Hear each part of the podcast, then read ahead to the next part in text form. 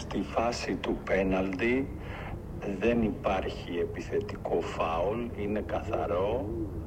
Στην φάση της σύραξης έπρεπε να βγάλει κόκκινη κάρτα στο νούμερο 13 του Άρη.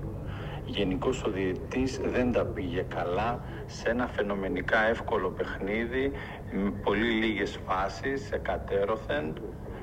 Ε, ήτανε πάρα πολύ λίγος.